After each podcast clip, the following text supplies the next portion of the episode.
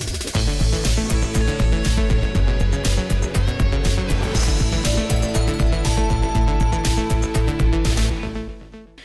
Ну и как обещали, у нас в студии гости, директор Международного института новейших государств Алексей Мартынов. Алексей Анатольевич, здравствуйте. Добрый вечер. И директор Фонда прогрессивной политики Олег Бондаренко. Олег Владимирович, вам вечер добрый. Сплошные директора. Ужас какой-то. Добрый вечер. Да, просто совет директоров у нас. Ну что, вы знаете, на нашем совете я хотела бы посмотреть, обернуться несколько назад и оценить э, те четыре года, которые прошли на Украине э, с того дня, как э, там начался государственный переворот. Э, в общем, сегодня как раз отмечает э, Украина новый современный государственный праздник. Называется он День достоинства и свободы. Как раз четыре года назад в этот день в Киеве и начался, собственно, этот госпереворот, который существенно поменял то направление, куда пошла страна. Но вы знаете, эксперты, и мы с вами можем по-разному оценивать события. Там у нас есть некая, возможно, необъективность в наших словах, там какая-то, какая-то субъективность. Но вы знаете, вот есть цифры цифры, в общем, вещь упрямая, я хотела бы привести несколько цифр. А, инфляция за эти 4 года составила 87%. От роста цен пострадали а, простые жители, естественно, а, зарплаты росли, но, в общем, на фоне падения национальной валюты это было не очень, конечно же, заметно.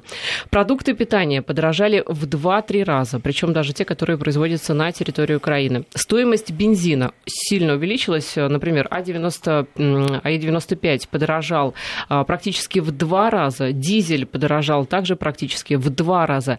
Поездка на метро теперь обходится украинцам в два с половиной раза дороже, и э, в два раза дороже стоит проезд на наземном транспорте. Ну, госдолг Украины вырос, это естественно, понятные вещи.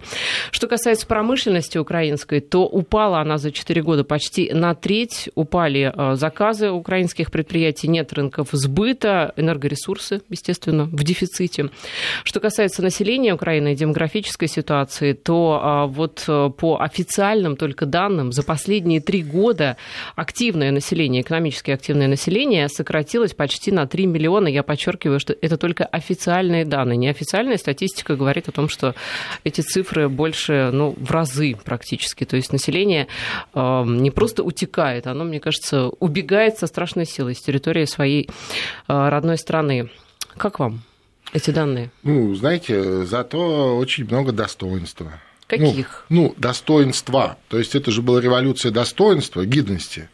Вот э, зато у всех полно достоинств, видимо. Вот, а вот каких? Да нет никакого а, вот, достоинства. А, я об этом говорю. Да. А, вот э, это сарказм. Вот Олег, э, например, 4 года назад как раз работал на Украине, присутствовал при этих событиях. Он может, э, как очевидец, нам это рассказать, буквально у которого на глазах, так сказать, вот этот безобидный, так сказать, майданчик, да, безобидный майданчик студентов превратился вот в то, во что он превратился в, в итоге да. и монстра.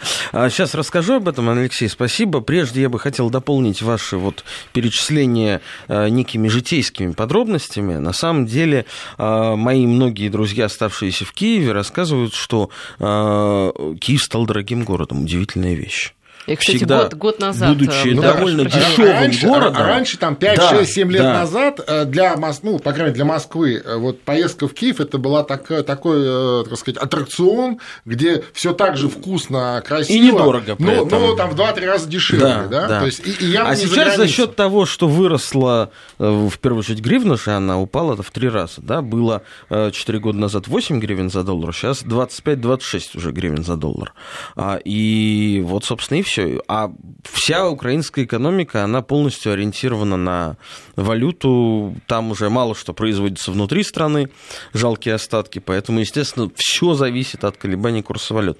Так вот, и, а, условно говоря, простой человек, который там, а, ну, допустим, имел какую-то зарплату а, до того, 4 года назад в Киеве, в районе 1000 долларов, это было 8, это было 8 тысяч гривен, и он себя прекрасно чувствовал, он мог себе позволить семью свозить куда-то там отдохнуть, в Турцию или Грецию, еще куда-то и так далее. А сейчас это, в общем, человек, который выживает, потому что у него зарплата осталась в гривне. Те же самые 8 Те же самые 8 тысяч гривен, а в пересчете по новому курсу это уже там сколько, 300 долларов. И все, и привет. Что Прошу касается... прощения, да, да, у нас э, приходят срочные новости, хотелось бы их озвучить. Сенатор э, Сулейман Керимов э, задержан французской полицией в Ницце. Об этом сообщает ТАСС со ссылкой на пресс-службу посольства России во Франции. Вот подробности. Поздно вечером 20 ноября в аэропорту Ниццы был задержан Сулейман Керимов. Его доставили в полицейский участок. Также незамедлительно на место выехали российские дипломаты, которые сейчас обеспечивают всю возможную консульскую поддержку поддержку Керимову. Сам российский сенатор остается под стражей в одном из полицейских участков а Ниццы. Пока нет э, информации, мы будем следить. Странно, потому что, так сказать, Керимов, он э, резидент во Франции, у него недвижимость там на южном берегу, насколько мне известно, и вряд ли у него... Редкий российский сенатор, не резидент Нет, ну, я бы, так, я бы так не стал, э, так сказать, говорить. Но, но странновато, потому что он вполне законопослушный человек, я не очень представляю, что бы могли ему инкриминировать. Посмотрим. Я думаю, сейчас будут известны подробности в ближайшее время. Ну, я думаю, что за господина Керимова можно не переживать. Сейчас э, наши консульские службы в данном случае собьются с ног и сделают все возможное и невозможное э, в расчете, конечно, на благодарность. Причем даже не сообщается по инициативе, собственно, чьей стороны, у кого претензии у французов, э, либо, может быть, у нас. Э, а, то есть он мог, я думаю, он мог последуют. быть по линии Интерпола. Возможно, сказать, конечно. Но для этого должен быть как минимум ордер. Давайте не будем Давайте вернемся, да. Итак, Четыре года назад, что было в Киеве? А, вы знаете, э, конечно, не было абсолютно никаких реальных предпосылок к революции. Никто не ни достоинства, да. ни недостоинства, ничего бы то ни было. А, Киев к тому моменту довольно хорошо развивался. Был один момент, который смущал. Смущал преимущественно людей, связанных так или иначе с элитой либо обслуживающих элиту, либо участвующих в ней где-то там на каких-то младших ролях. А момент следующий. Окружение Виктора Януковича в последние годы на, на тот момент это был 12-13 год, а, очень активно занималось а, централизацией различного рода финансовых а, каналов и попыткой взять их под свой контроль. А, был и есть, а, здравствует э, теперь уже, правда, в Москве, такой предприниматель, которого зовут Сергей Курченко, довольно молодой человек, который, в общем-то, был кассиром у Януковича, и все, э, многие бизнес-операции Януковича проходили именно через Курченко. Это начинало, во-первых, это было достоянием общественности, это обсуждалось, это не было никакой тайной, из этого не делали тайну специальную или не специально. Был, есть, а, опять же, переехавший в Россию старший сын Виктора Януковича, Александр Янукович по кличке Саша Стоматолог, который занимался отжимом в буквальном смысле слова огромного количества активов. Он да? дантистом работает или а, просто он, вот у он него был такая стоматологом, кличка? в определенном смысле. Он был стоматологом дантистом. в своей первой жизни, да, он, кажется, закончил медицинский. Но кличка осталась. Да, кличка осталась. И э, несколько человек, в том числе глава государственного агентства по финансовым э, рынкам Василий Волга, лидер партии Союз левых сил, вследствие того, что бывший первый вице-премьер Украины Сергей Арбузов захотел забрать нишу а, которую тот, значит, окучивал, а, финансовые рынки себе, да, э, ну вот конкретно, например, да, Василий Волга оказался за решеткой, его там подбросили деньги, обвинили в том, что... Ну, не только Тимошенко тоже сидела. А, ну, Тимошенко сидела по другой причине. Ну, Тимошенко сидела, потому что, потому что Тимошенко была опасна Виктору Януковичу в сознании Виктора Януковича. Не, ну, безусловно, она, по крайней мере, выборы точно не проиграла. И, она, и, может, не выиграла, но не проиграла. Да, и коротко, а, значит, с одной стороны, стороны, есть некий экономический реальный процесс, с другой стороны, есть вот это вот осознание того, что сейчас семья, как это тогда называлось на Украине, а не в нашем ельцинском понимании, в том новом таком. Вообще на Украине все слова варианте. начинают а, обретать не новый смысл, удивительно, да? А об этом нужно как-нибудь отдельно поговорить. И эта семья брала под контроль огромное количество э, капиталов, потоков, начинали нервничать олигархи, очевидно.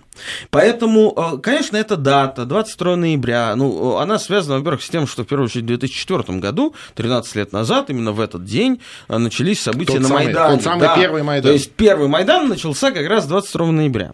И тот Майдан был направлен тогда против Януковича, за Ющенко, как мы помним. Он был собран после первого тура президентских выборов на Украине. И... А не после второго? Там же три тура было тогда в Мне кажется, году. после первого. Не-не, после второго как раз. После как второго? Раз, конечно, в этом как раз и был смысл. Да. Вот. Что и... они не признали итоги. Да, да, конечно. да, точно, точно. Кивалов, вот. И, да, уже, уже, видите, забывать что-то начал. И э, была вот такая вот ситуация. Это недовольство, оно касалось э, части бизнесменов и олигархов. И олигархи, конечно, они уже начинали понимать, что нужно как-то вкладываться во что-то другое, альтернативное. И тот же Фирташ, и э, там многие другие, Коломойские и так далее, они начинали диверсифицировать свои, в том числе, политические интересы, надеясь таким образом себя обезопасить. Действительно, в общем, в итоге они смогли себя обезопасить. А главная проблема Януковича 4 года назад была следующая. Янукович захотел стать олигархом. Вообще на Украине статус олигарха, он выше статуса президента. Потому что президенты приходят и уходят, а олигархи остаются. Порошенко был олигархом на тот момент? Конечно. Порошенко был олигархом. А зачем он был понизил статус? Он, лайк, да, лайк, он был таким начинающим олигархом. Олигархи.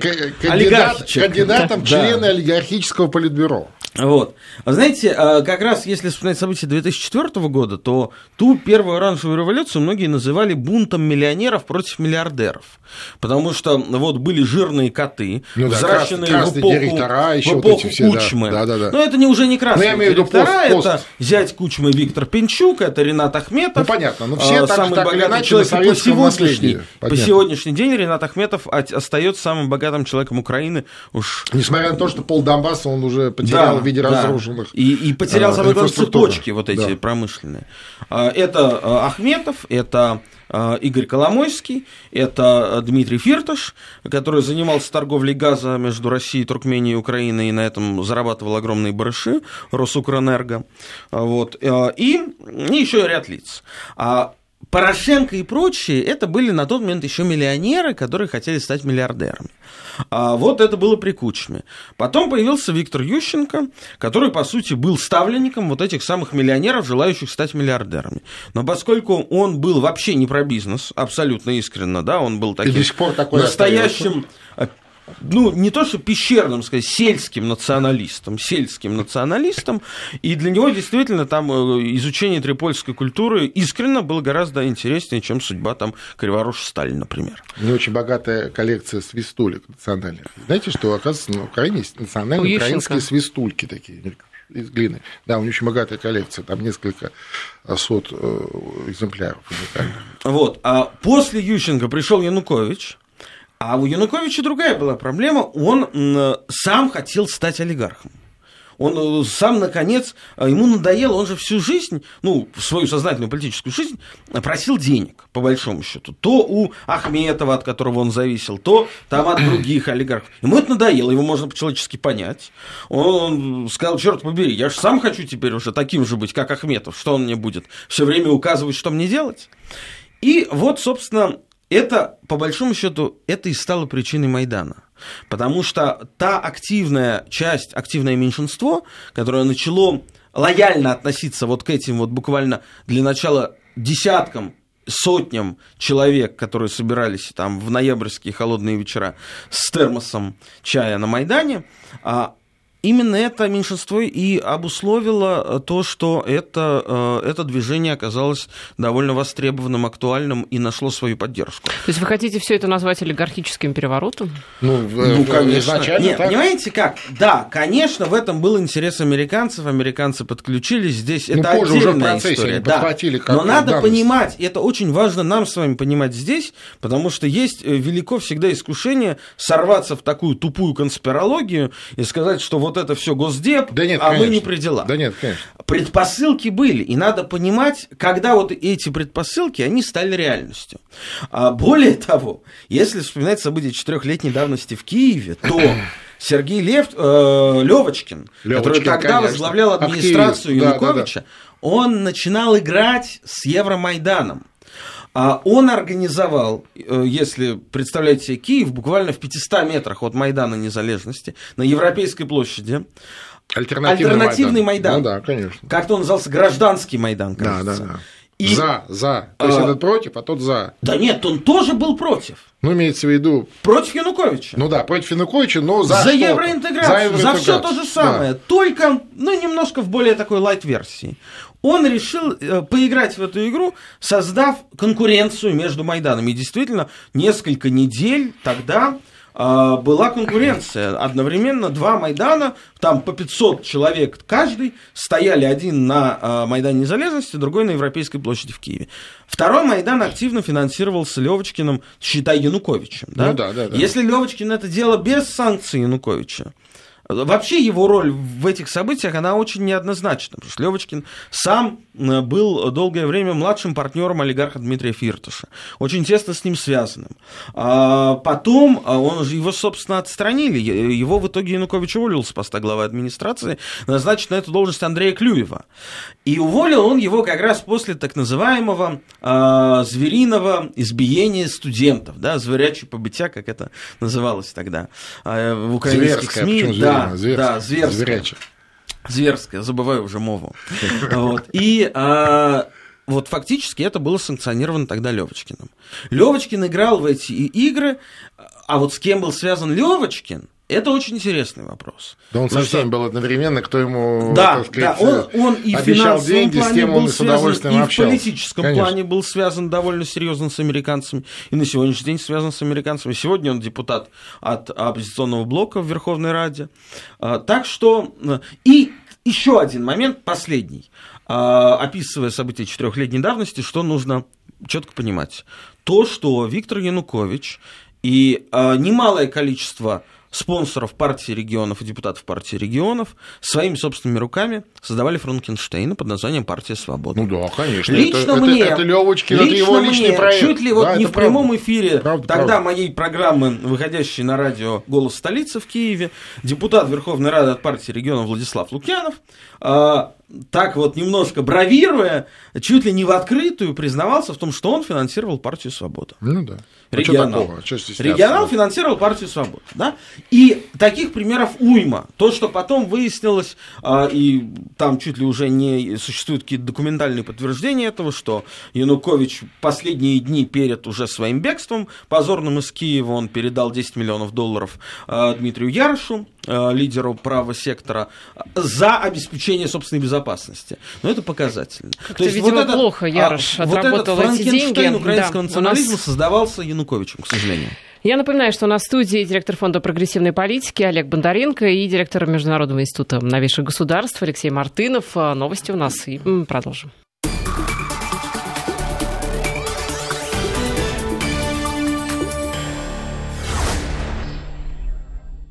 20.33 э, в Москве. Я напоминаю, что в студии у нас директор Международного института новейших государств Алексей Мартынов и директор Фонда прогрессивной политики Олег Бондаренко.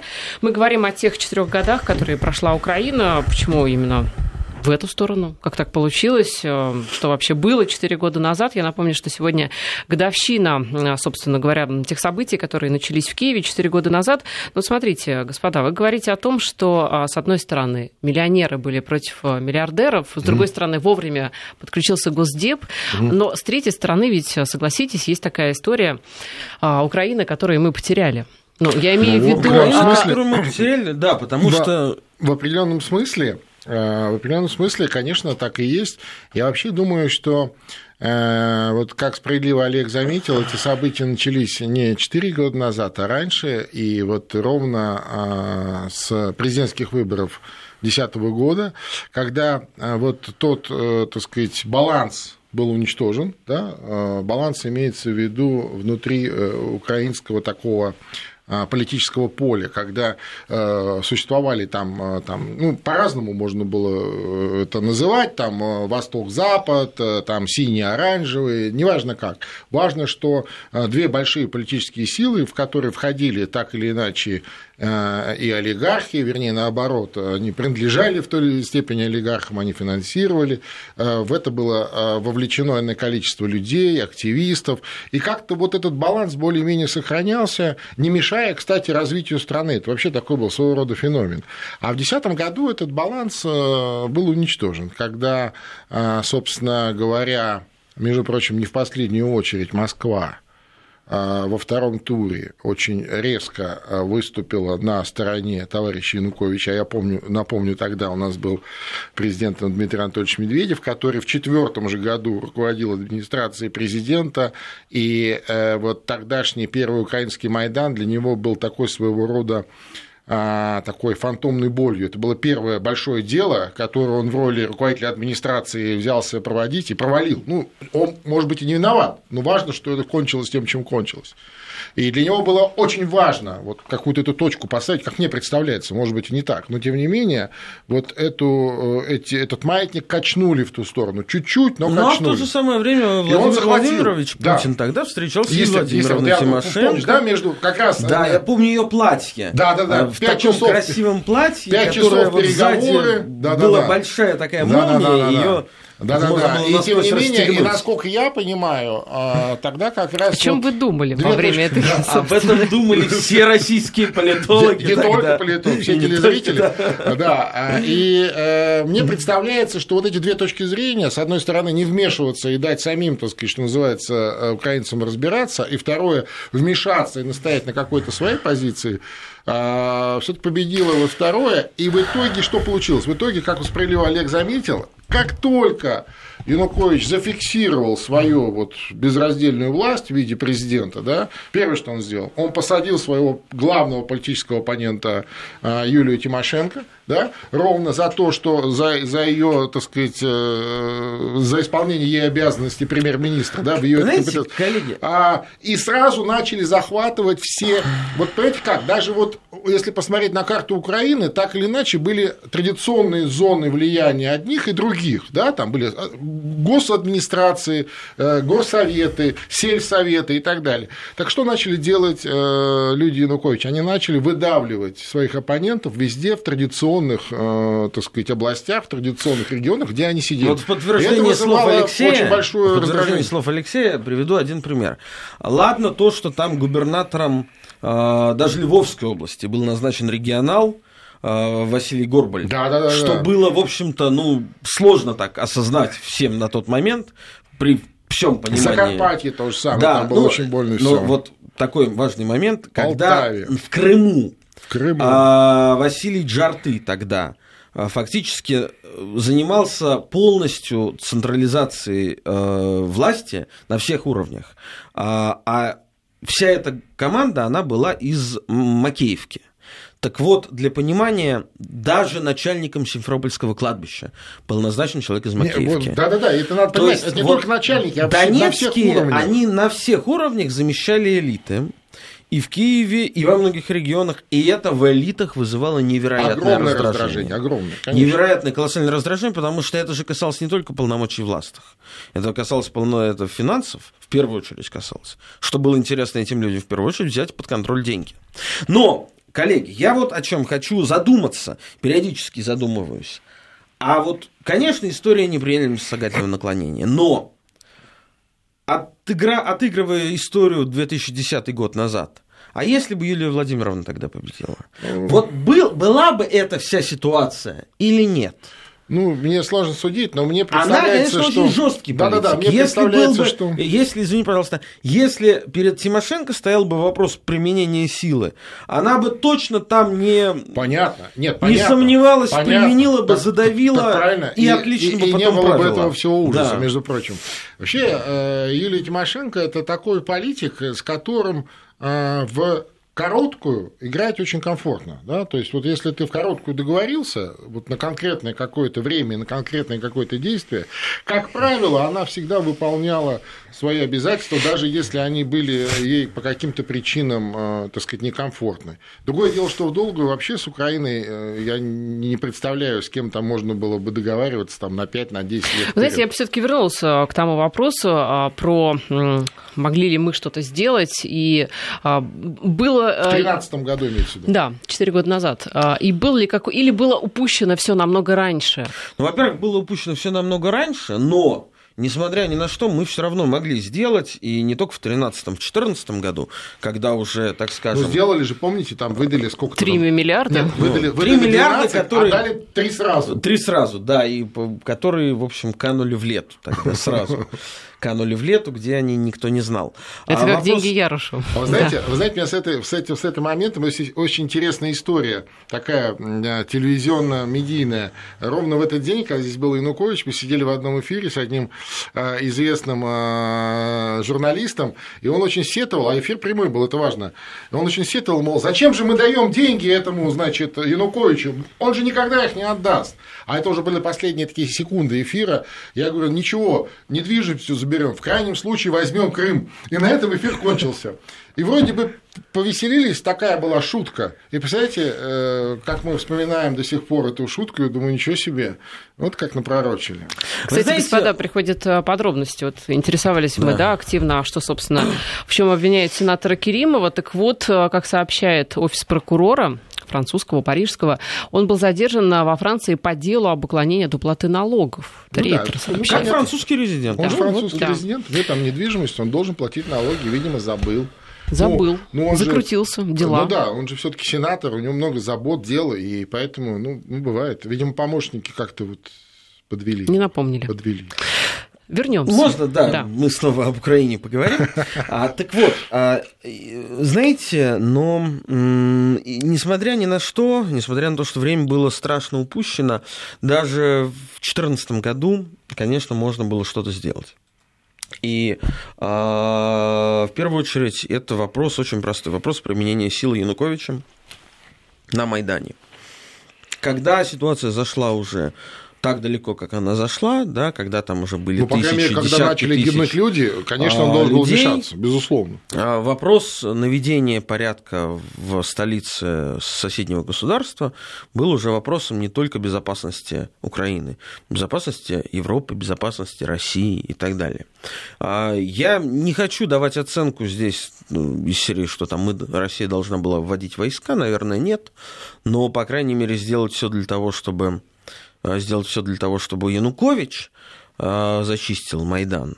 Я тогда написал а в известиях статью Виктора Януковича «Раздавите гадину». Ну да, но там, Знаете, помните, а, конечно, же... во-первых, ну, во-первых, ему звонили, и неоднократно. Не, ну, естественно. Ну, я не сомневаюсь. На, на тот момент там уже коммуникация была довольно прямой а, потому что у Януковича все дрожало, все тряслось, Но не было не куда бежать. Он бы не смог, так сказать, а, сбежать. Но самым, самое главное, ну, в общем, там было ошибок огромное количество совершено, но а, последняя ошибка Януковича было то, что он бежал из Киева. Потому что в тот момент, когда он бежал из Киева и при этом звонил президенту России с просьбой о вводе войск, а он в это время собирался из Киева, да, то вам не кажется, что это как-то было странно? Либо он звонит э, и просит ввести войска и остается в Киеве, э, либо он не звонит э, российскому президенту с подобной просьбой. А просто убегает. И просто убегает. А, была, а вот история, это, это очень по-украински, знаете. Была реальная опасность для его жизни?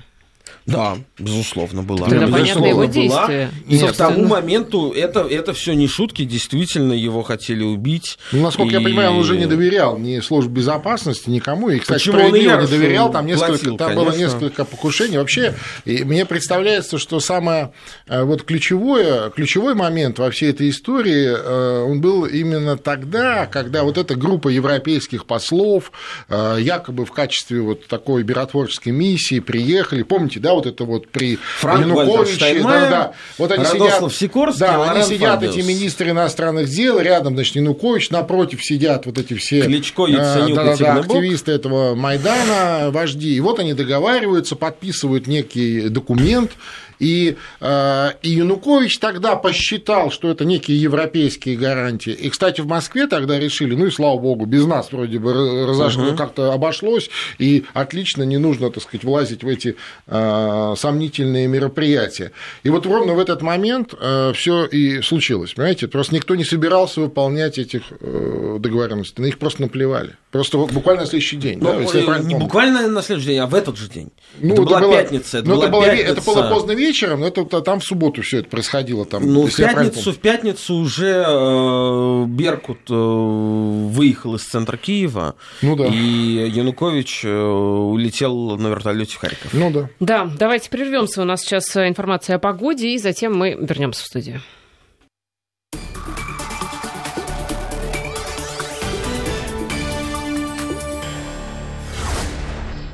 Возвращаемся в эфир. Итак, а, значит, э, роковая пятница. Янукович бежит из Киева вместо того, чтобы оставаться там и просить помощи. Так это неудивительно, что бежит, когда реальная угроза жизни, знаете, а, каждый ну, побежит. Ну, знаете, если вы президент, избранный народом, то, пожалуйста, оставайся до конца со своим народом, и как Сальвадор Альенде, принимай смерть в президентском дворце. Это, по крайней мере, честно. А, понимаете, Но, вот именно поэтому говорят Янукович сейчас. это и не президент, в общем-то, да, это олигарх, это человек, который захотел, используя президентские полномочия, стать а, олигархом. А, и в какой-то момент он им стал. Да, и, конечно, он уехал не с пустыми руками. Там говорят, что самолет денег с собой увез в Россию. Вот. А вопрос в другом. Вопрос в том, что эти люди, в первую очередь, его окружение на тот момент, оно совершенно не считалось с текущими реалиями. А, на Украине же принято, если говорить об их политической, с позволения сказать, культуры, а, там принято договариваться, бесконечно договариваться, делиться, учитывать интересы друг друга. Это вот такой постоянный процесс. А Янукович решил по-донецки такой раз отрезать и все. Ну да, Донбасс порожняк не гонит. Там Тогда самая популярная была было. да, тех времен. Там так не принято было да и сегодня не принято, поэтому он в итоге и проиграл. А, и, конечно, я вспоминаю вот те э, историю до э, Евромайдана, с какой же невероятной с каким невероятным опломбом а, люди из окружения Януковича планировали свою жизнь в активной политике, в бизнесе, там, чуть ли не после 2020 года. Они считали искренне, что они, они пришли навсегда, да. и это декларировалось всюду и везде. Поэтому, конечно, это была большая их ошибка во всех смыслах слова. То, Но что... вообще, да. да, я извиняюсь, вообще, э, конечно, во всем этом э, для нас есть очень один большой урок, один серьезный большой урок. Э, до, э, вот, наверное, до взрыва на Украине мы относились к постсоветскому пространству, к нашей политике на постсоветском пространстве, ну, по крайней мере, вот на таком политическом уровне, как к чему-то такому второстепенному, ну, то есть такого второго уровня.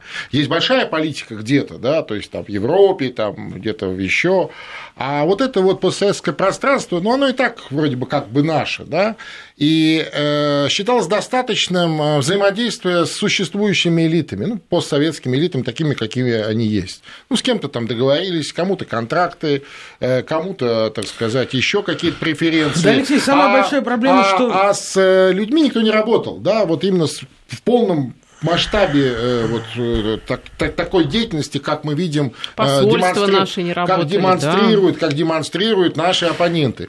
И мне кажется, что урок вот Украины, и, кстати, мы его выучили, и мне кажется, сейчас сильно изменилось отношение, да, что для нас на самом деле главная политика – это наше постсоветское пространство, потому что оно наше, да, и как там люди себя чувствуют. Так не осталось никого, они... кроме вот Беларуси. именно, но тем не менее, тем не менее работать. Нет, да нет, да нет, да нет, да нет. Это мы говорим о элитах, которые нас уже предали, а, а, а некоторые еще нет.